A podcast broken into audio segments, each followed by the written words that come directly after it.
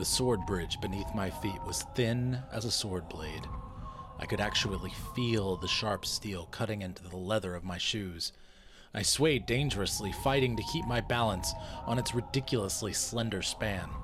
The slightest misstep and I would plunge into the unknown depths below, from which I could hear the restless echo of powerful forces shifting and colliding like empty freight cars in a midnight train yard. Yet, with every nerve and sinew screaming, Fool! I forced myself to take another step, knowing in my soul that step would be my last. I teetered precariously as my weight shifted forward. Suddenly, the upswelling air blast stopped. All became quiet, but a moment later, I realized that I could not breathe. There was no air. I gulped and gasped, but my lungs could not draw.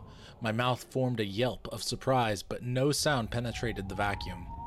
I poised trembling on the sword bridge. Dizzy and light-headed with fear, I swayed precariously but did not fall. I forced my foot forward an inch, and then another. Only the solid blade beneath my feet seemed real. I could no longer see anything before me or around me. All was darkness, piercing darkness, and searing silence.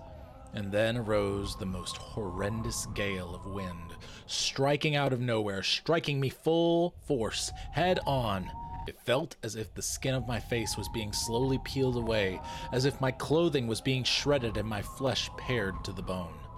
Somehow I found the presence of mind to take another step and instantly regretted it.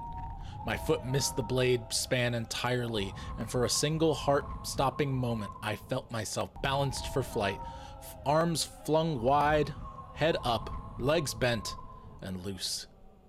I fell.